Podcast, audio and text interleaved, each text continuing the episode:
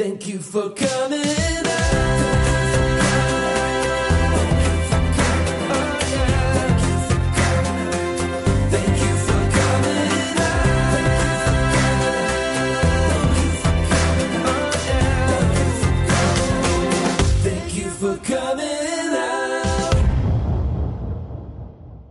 Thank you for coming out. Welcome. My name is Dubs Weinblatt. My pronouns are they, them, theirs, and I am so excited to be here. In 2015, I founded the Queer Improv Show, Thank You for Coming Out, or TYFCO as we call it, and it is now one of the longest running queer improv shows in New York City. During the show, our storytellers share their coming out stories, and then our improvisers bring them to life. Our podcast is a little different. We still have a storyteller share their stories, but instead of folks improvising, we talk about them.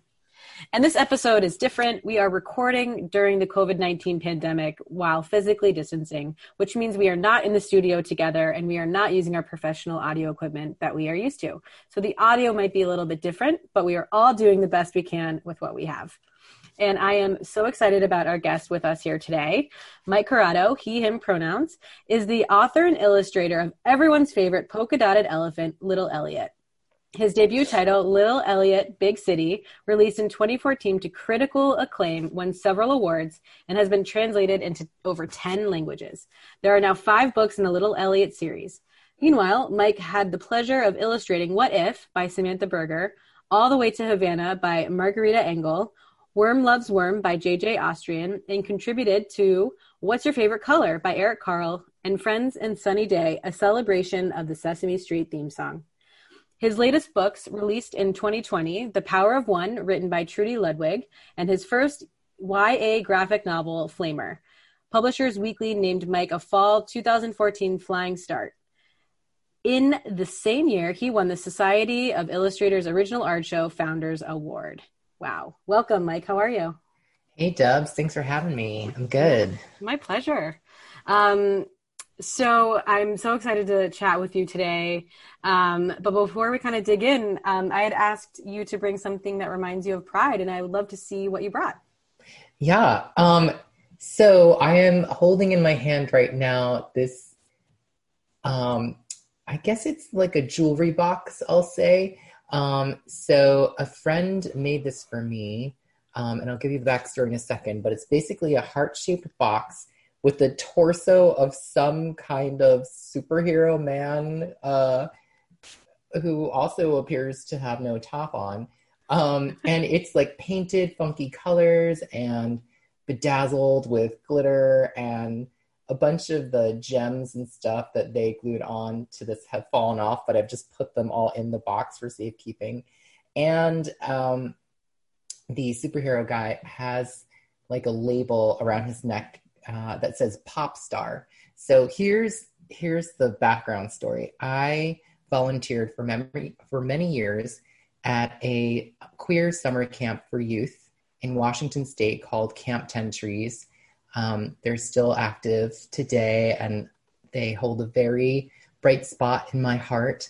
Um, but one year, a friend of mine, co-counselor, um, made this for me during our training session and I just love it so much because it's just so fun. Um, but also, I feel like what I really keep in the box are all these memories from that camp um, and the community that I formed there. Um, and it was an amazing experience, not just to um, be in community with other queer people, putting this program together, um, meeting people that weren't just cis gay men. You know, I hadn't really been exposed to other folks in the queer community. Um, so that was amazing. But then also being able to support and celebrate queer youth um, and creating a safe space that I wish I had as a kid.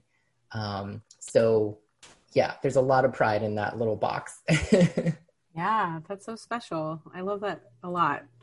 Um, I I have questions. I want to I want to dig into it a little bit yeah. with you, but I want I want to hear your coming out story, and then I promise we will circle back to um, talking about this really incredible um, gift that you received. So we all have multiple coming out stories, and so many. yeah. So would love to hear one of yours, one that you'd like to share with us.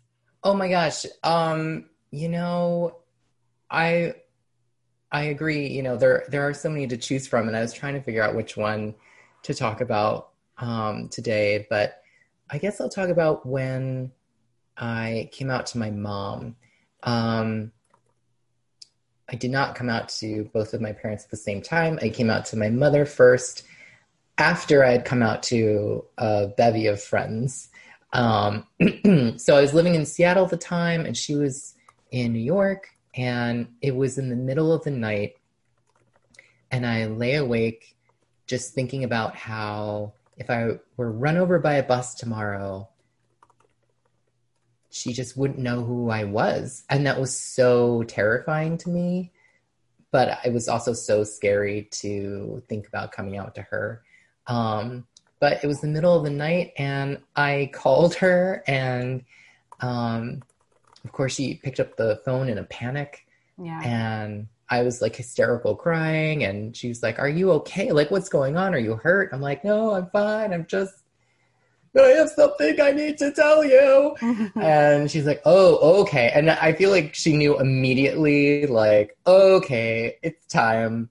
And she's like, okay, just breathe. So we just focused on my breathing for a few minutes there. And then she was like, it's okay. Whatever it is you need to say, just say it. Everything is going to be just fine. I promise.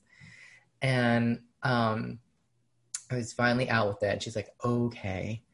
And she's like, um, why do you feel that way? And I'm like, it's just always been that way. I've just always, always known, and I've never wanted to admit it, but, um, but I, I need, I just need to be myself now. And, and she's like, it's okay. I love you no matter what. And I've thought as much for a long time. And, and we just talked for hours Mm. and, at one point she was like okay honey well i just finished my cheerios and the sun is coming up over here on the east coast so i think i need to take a nap before i start work and i was like okay thanks mom um so that that's one memorable coming out story um i could do a whole a whole episode on just coming out stories Yeah, um that's very real.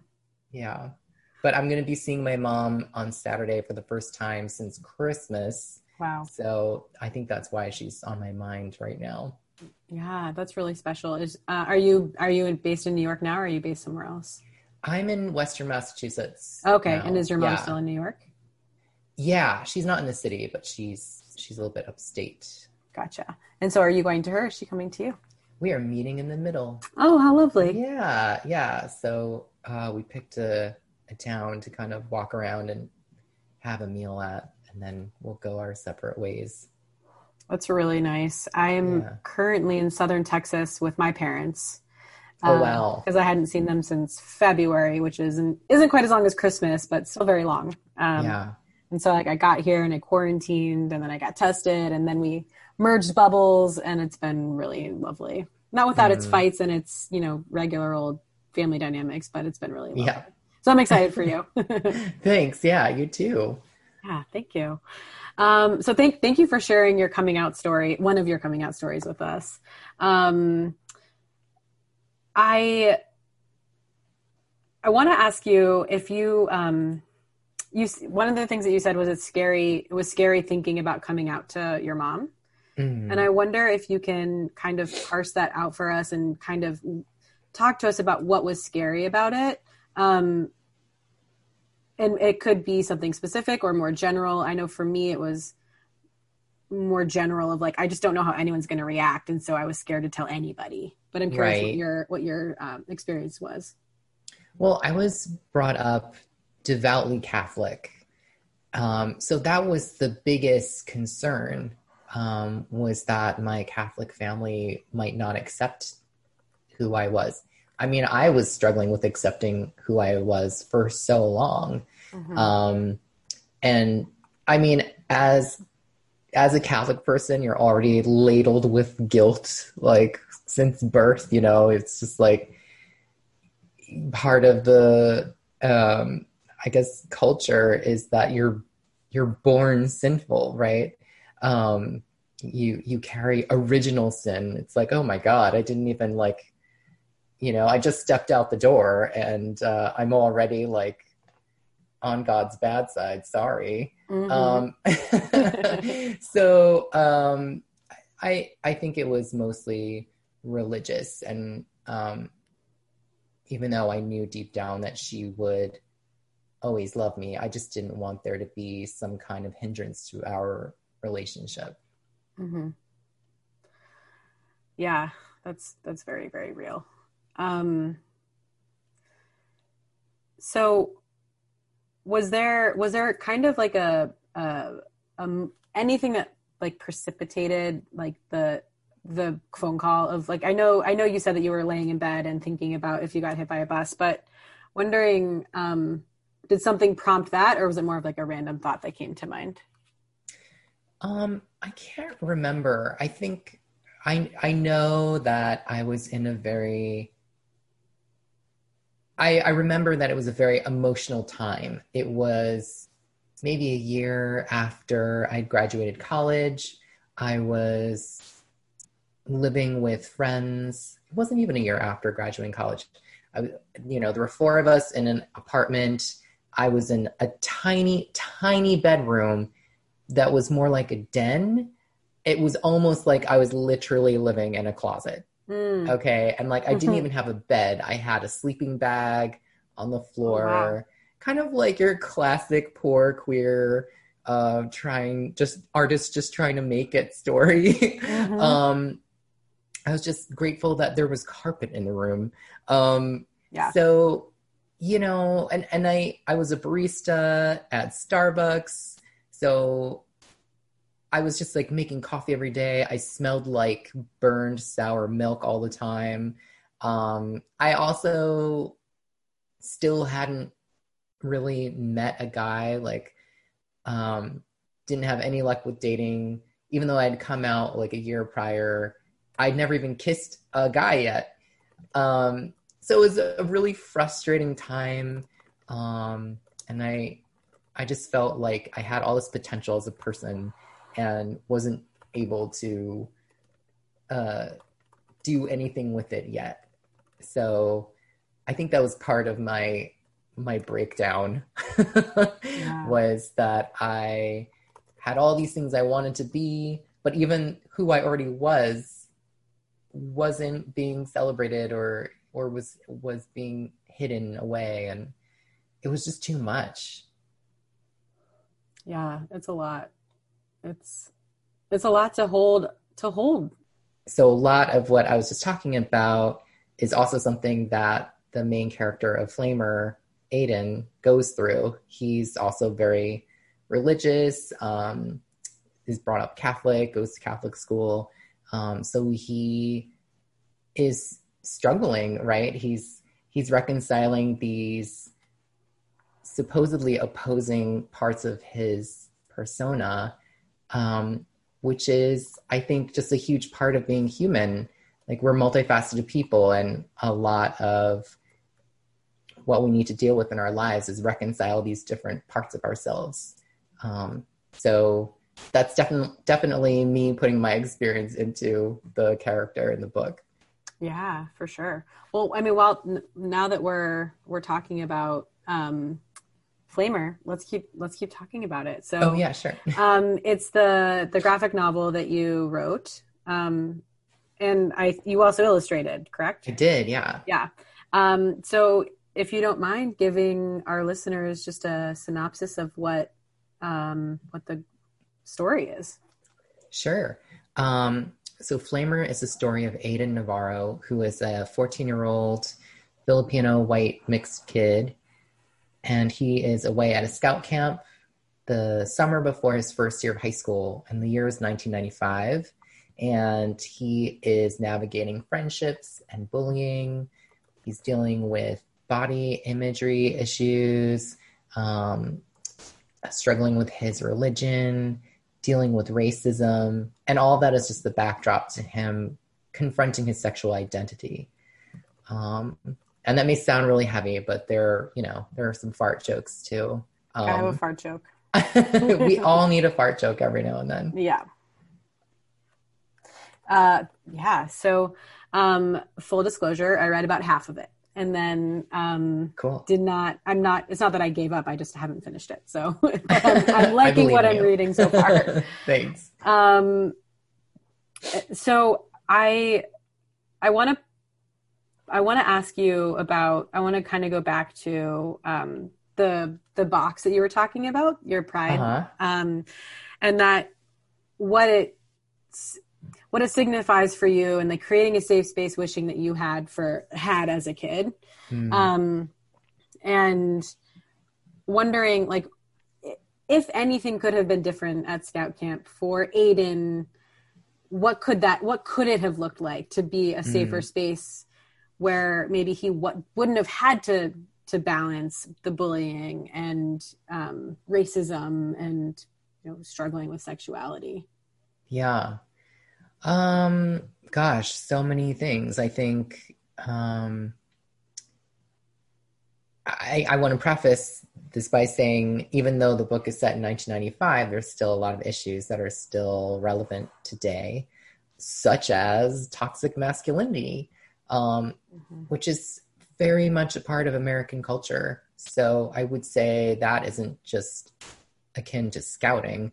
It's uh, being raised as a cis boy in this country. It's like um, you're just expected to be strong and not show any weakness. And if you display any signs of femininity, um, it's just immediately smacked down as as a weakness instead of a different kind of strength, which is now, you know, I can recognize that in myself now that um, the femininity that I possess is just a different kind of strength that other men aren't comfortable with. And that's really more their problem than my problem.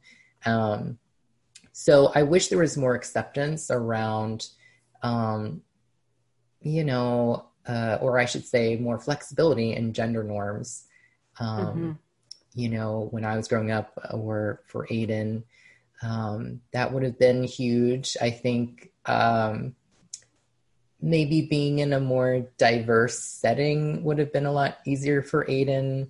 Um, if you flip through the book, you'll you'll see maybe different types of white people, um, and then Aiden kind of sticks out as this mixed person. Um, and I remember growing up in certain situations where I was the only person of color, even though I am part white.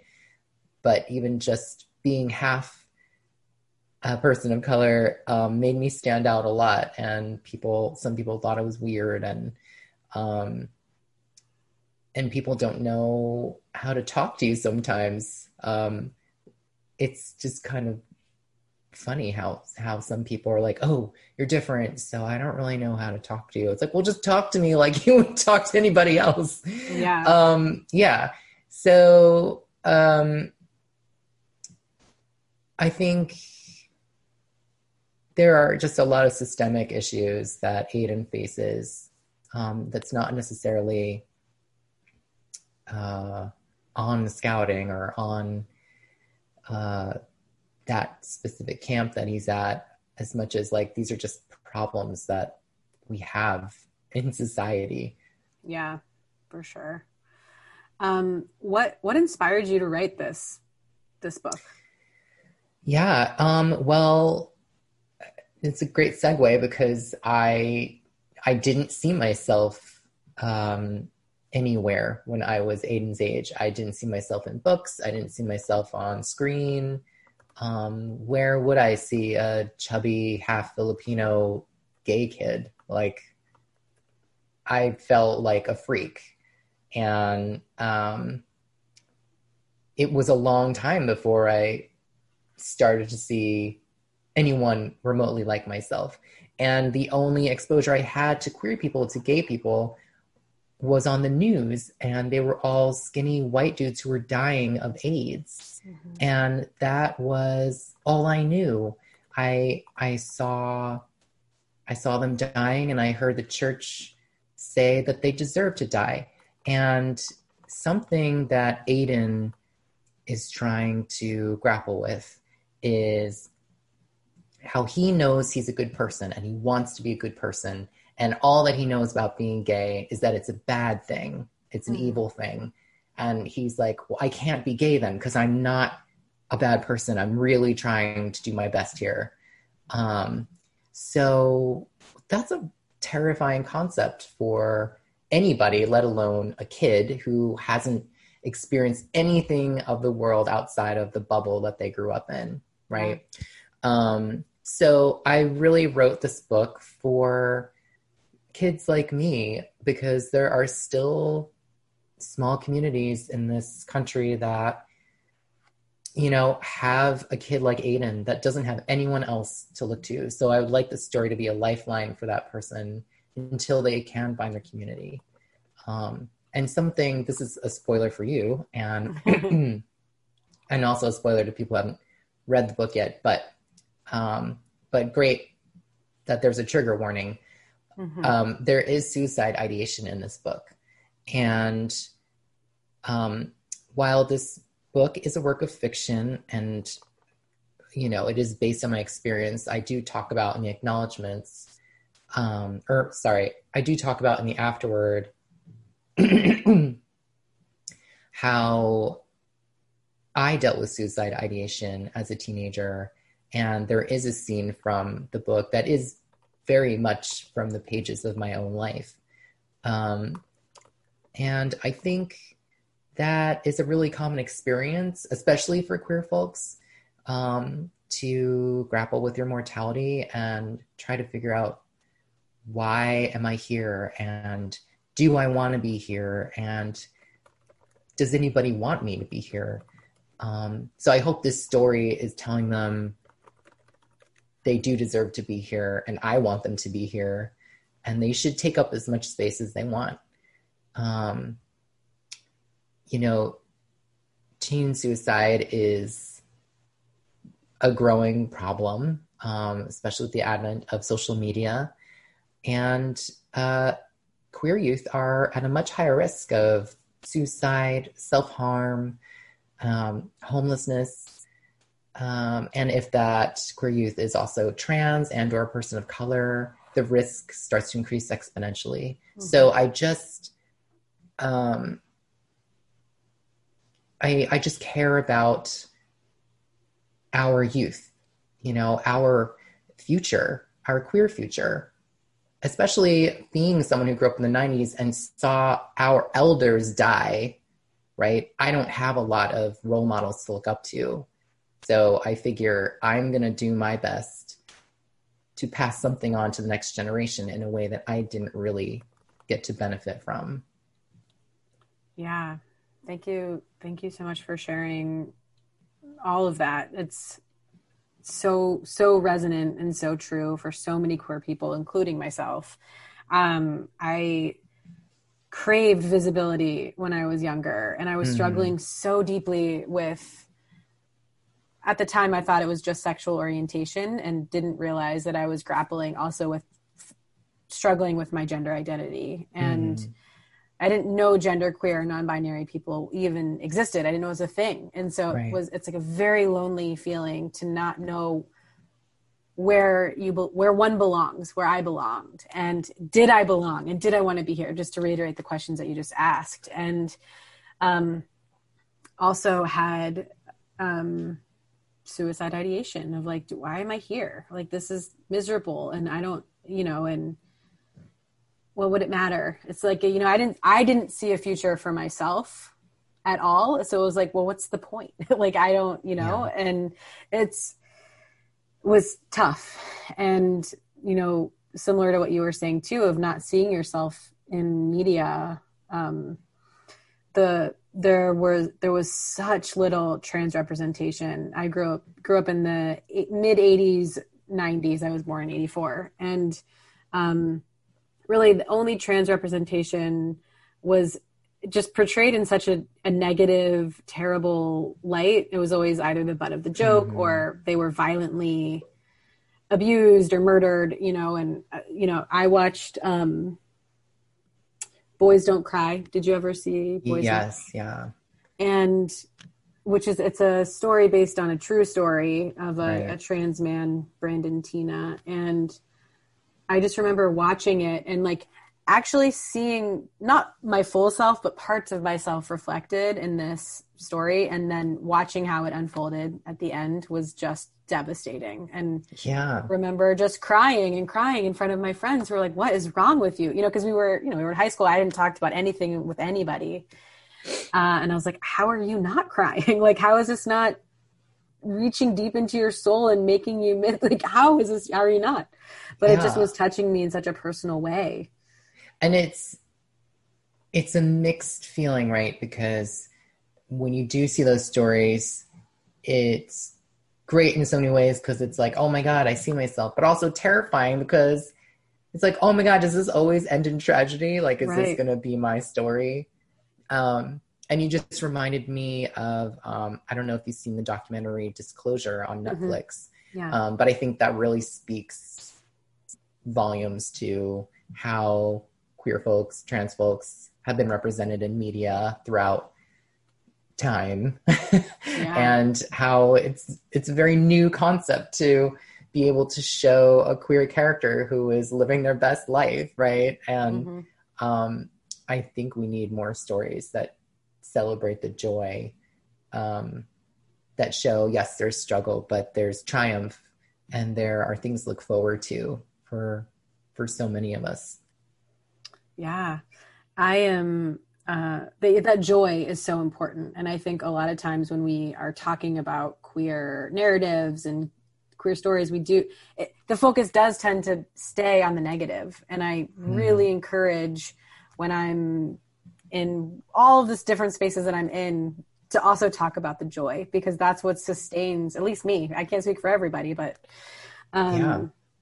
I am currently filming a documentary called To Life, and it's following three Jews from all over the world of um, s- oh, similar in the sense of you talking about um, being Catholic and how religion played it had an impact on how you felt and how Aiden felt, you know, and dictated, you know, um, how we view ourselves. Same with Judaism, and so this Mhm. documentary is re, you know, reimagining what it is to be a Jew now and making sure Mhm. that when I'm in in these interviews and showing my life that I'm also showing the joyful parts too and not just that it super duper sucks to get misgendered. You know, that that part is Yeah. important and it's it needs to be talked about, but and at the same time to really focus on that joy because you know, we're humans. We have to focus on all on all the things.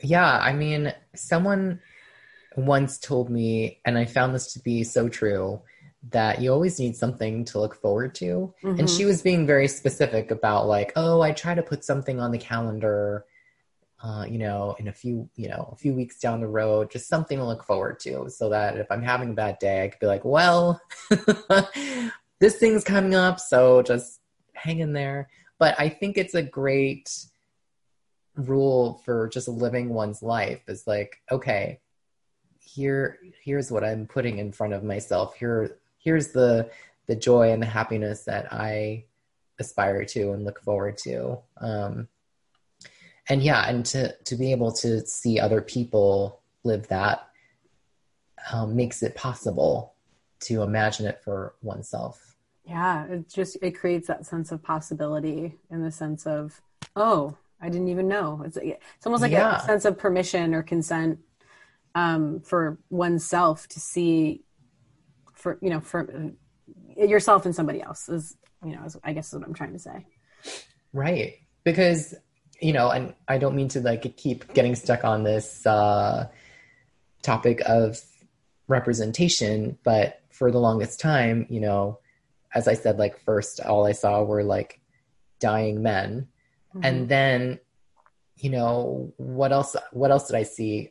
You know, love in the shadows, uh, love that wasn't accepted. I could, I couldn't even grasp the concept that there could be same-sex couples who you know lived their lives together and cared for each other and did boring stuff together. You know, I thought it's like, oh my god, is it always like some some affair and why is it always a truck stop and yeah. um you know i'm just like oh i don't want to have sex in a bathroom gross um and you know no shade to anybody who likes that Not for everybody. not for everybody um so anyway Yeah, well, I mean, I think it's okay to get stuck on that because it's such an important topic of this representation.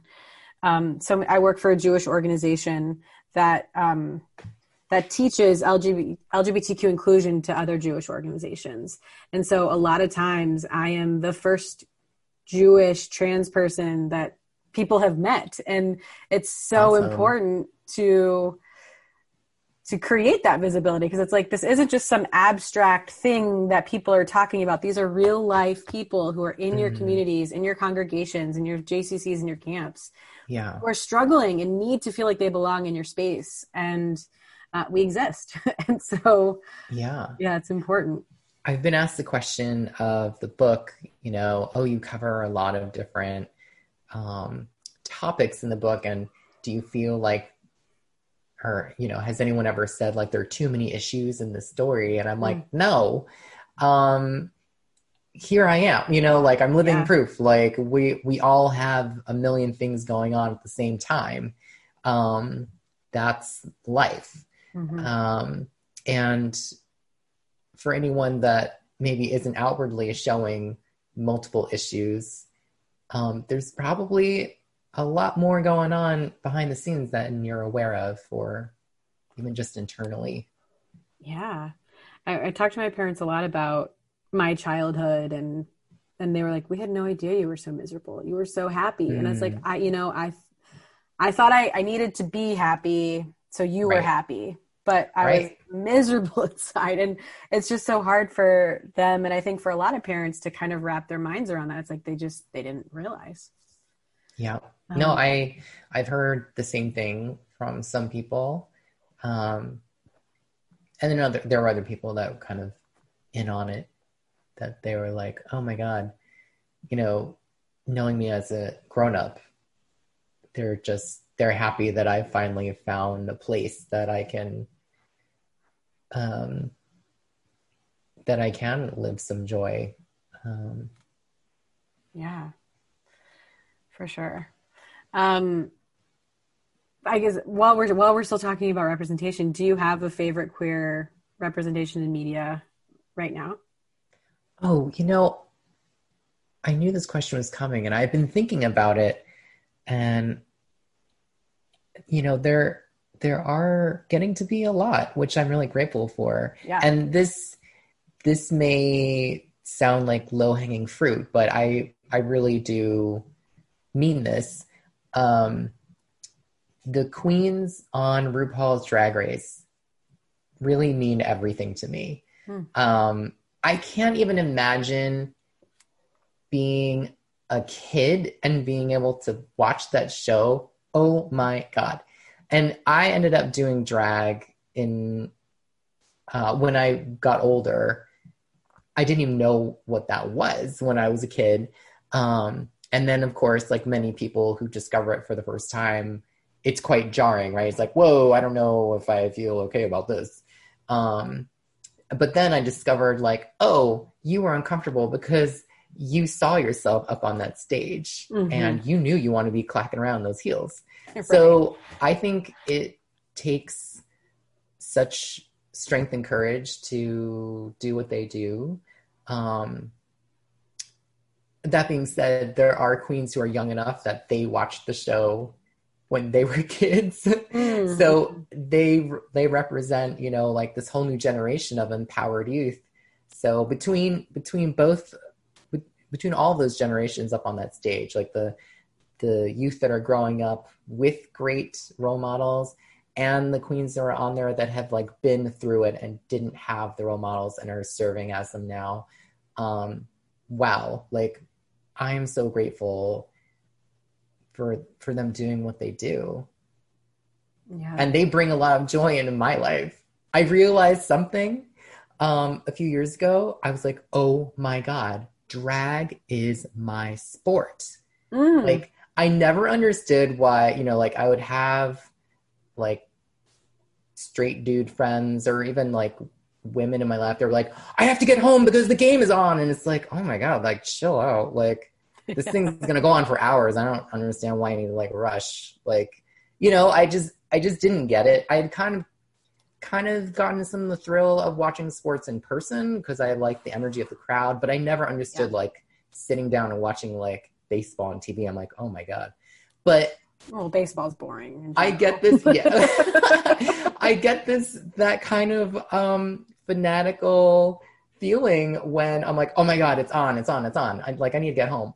Um, so, so yeah, I'm I'm waving I'm waving my pink flag for Drag Race.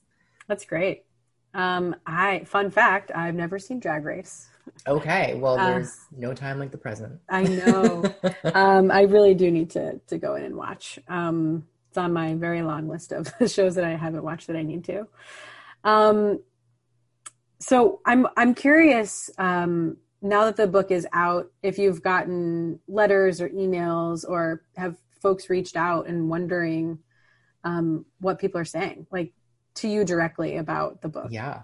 Yeah, it's been amazing to get feedback. Um, maybe just a few days after the book came out, which was uh, it came out September 1st, I got a tweet from a parent whose kid is 14 and is proudly 14 or 15 and is proudly bisexual and demanded that their mother immediately purchased three more copies so they could secretly give that book to three friends that they knew needed it oh. really badly right now. And that just like, I mean, I started crying. Like that was my kind of like everything moment. I'm like, yes, like this is why I did this. Like, yeah, it like I was so, it made me so happy and grateful. Um, and I've also really been touched by adult queer readers who have gotten in touch um, to say how much the story resonated with them. Um, and there, there was one person that said, "Oh, is this what it's like for straight people to just open up a book and see themselves? Oh. Is this what straight people feel all the time when they read? And I was like, oh my God,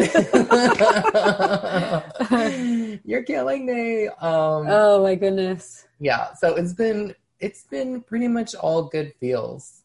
I love that. Yeah. Um, yeah. When the whole world is built on a heteronormative, cis normative platform, yeah, everything you consume, most things, one consumes is mm-hmm. you know relatable to yeah. to and cis and straight people. Oh sorry. No i'm sorry. Go ahead. Um and you know i did have some concerns before the book came out um because this was a big step for me you know being a gay queer person writing about um at least it's my experience but you know writing about a gay queer experience, I felt like, okay, what what are my people gonna think? Because I feel like our people do not hold back any punches when they um when they have an opinion about something, mm-hmm. which I, you know, I it's something I love about us and but being on the other side of that as someone who's going to take the feedback and criticism, I was like, oh God, I really hope I got this right.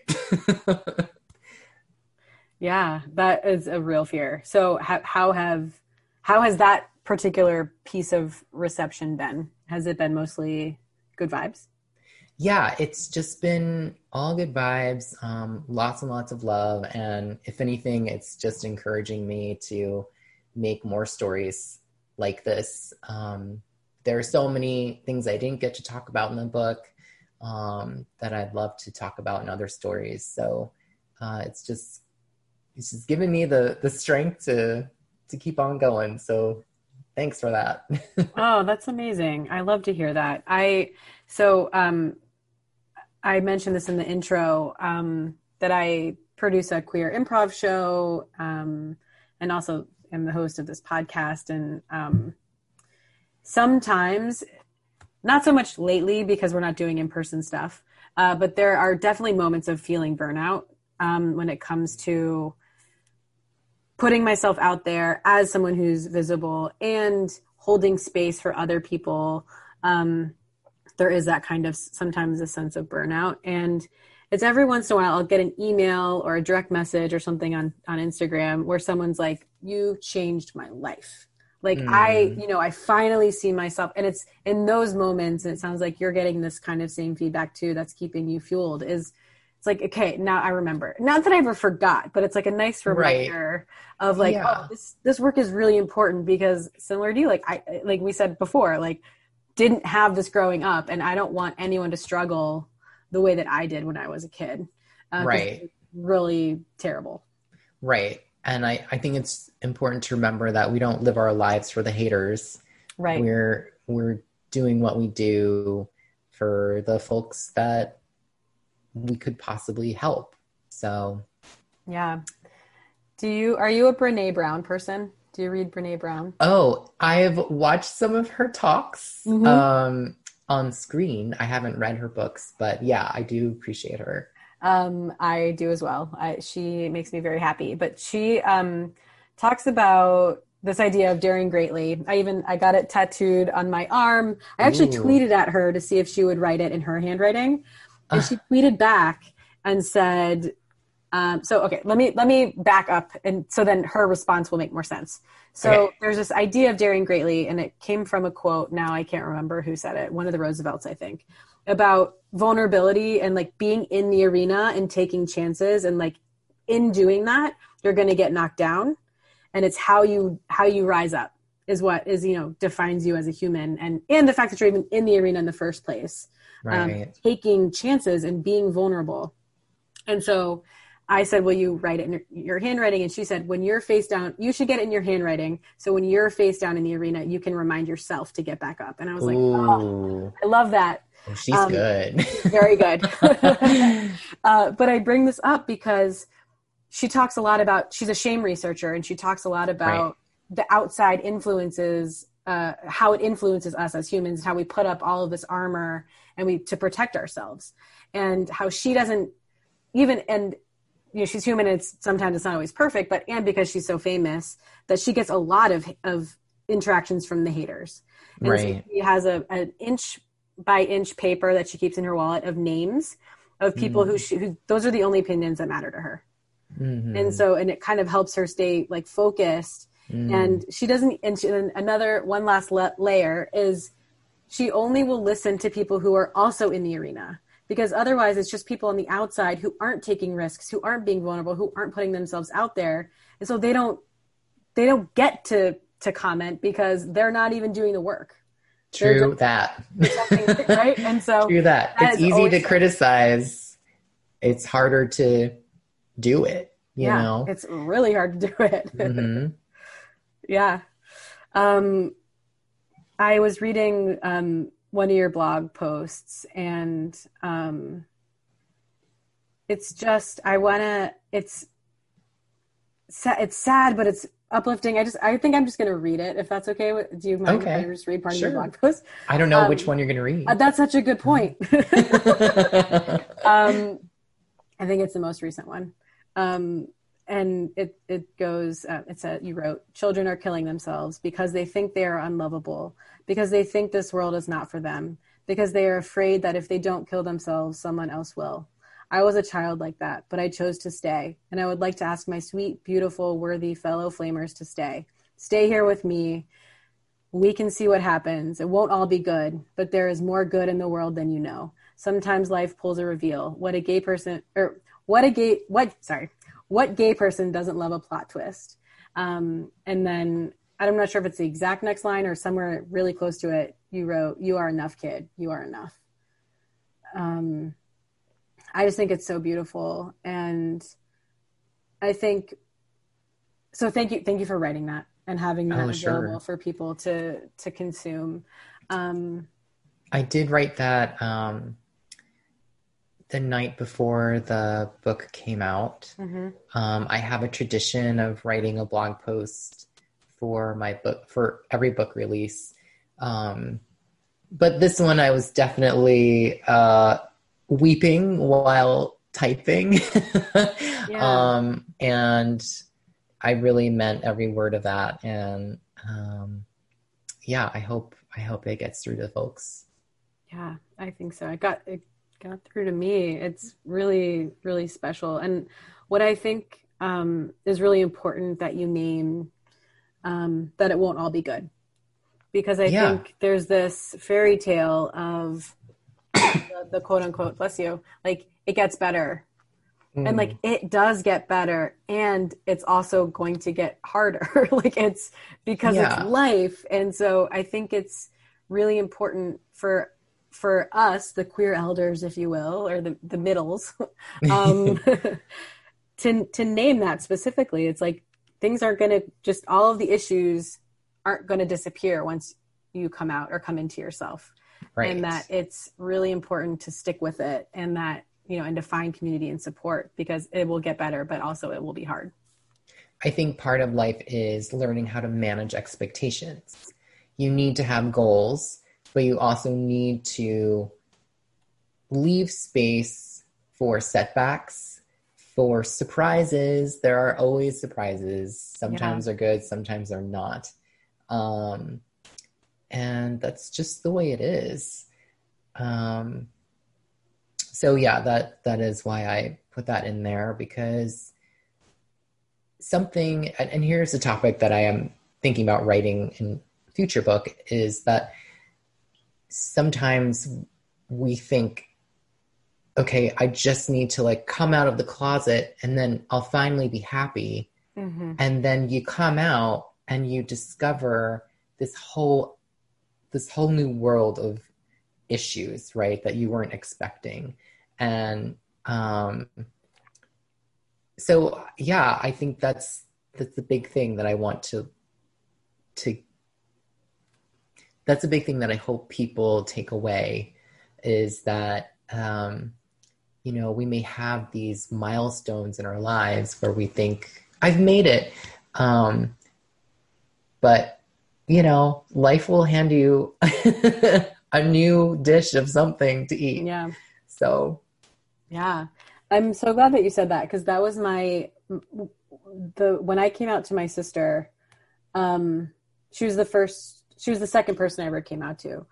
Um, and well, so I don't know, actually, I don't know why I brought up my sister, but just when, as I was coming out to people in the beginning, um, it is exactly what you just said of like, oh, now I have to actually be this queer person. Mm. And like, mm. how do I do that? And I've never done that before. And this is really right. hard and this is really scary. And the world, the country, our country right now is not set up to support queer people in any real mm. sustainable way unless you have found like niche communities that will do so. Um, mm. And so that's, I would definitely love to read a book about that because that is very resonant, at least for me. well, I'm working on it. Great. Um, so I don't want to do this, but I have to move us into our last segment, which is a very fun, silly, like rapid fire question where you just okay. say the first thing that comes to mind. Okay. And there are no right or wrong answers except for one, but it's really all just for fun. Uh, okay. okay. Pencil or pen? Pencil. Acting or singing? I uh, singing. Dogs or cats? Dogs. Beach or mountains? Beach. Meat or veggies? Mm. Veggies. Bagels or donuts? God, these are really tough questions. um, uh, how do you? I'll go donuts. Okay, the answer was bagel. I'm just kidding. uh, train or plane? Oh, um, train. Sweet or salty? Sweet. Coke or Pepsi? Ooh. Um, I guess Coke if I must. Uh, night or day? Night. And favorite kitchen item? Ooh, um, food processor. Ooh, nice one. yeah, life changing. Um, Mike, this has been such a lovely conversation. Thank you so much for joining. Um, where can folks get Flamer? Where can they read it? Where can they see it? How can they buy it? How can they support you? All the above. Yeah, thanks. Um, you can get it anywhere books are sold. I always encourage people to support their local independent bookshop, um, or you can go to bookshop.org, where now you can purchase books online through that site, and the um, the money benefits a store, I believe, of your choosing. Um, and it's also available through other online retailers. Um, but yeah, thank you so much for having me, Dubs. Yeah, so great my, to meet you. You too, and thank you for coming out. Thank you. Thank you for coming out. Hey, it's Dubs Weinblatt, your host of Thank You for Coming Out. Thank you so much for listening with an open heart and an open mind. Please subscribe to our podcast on the platform of your choice, and don't forget to rate and review us. It really helps.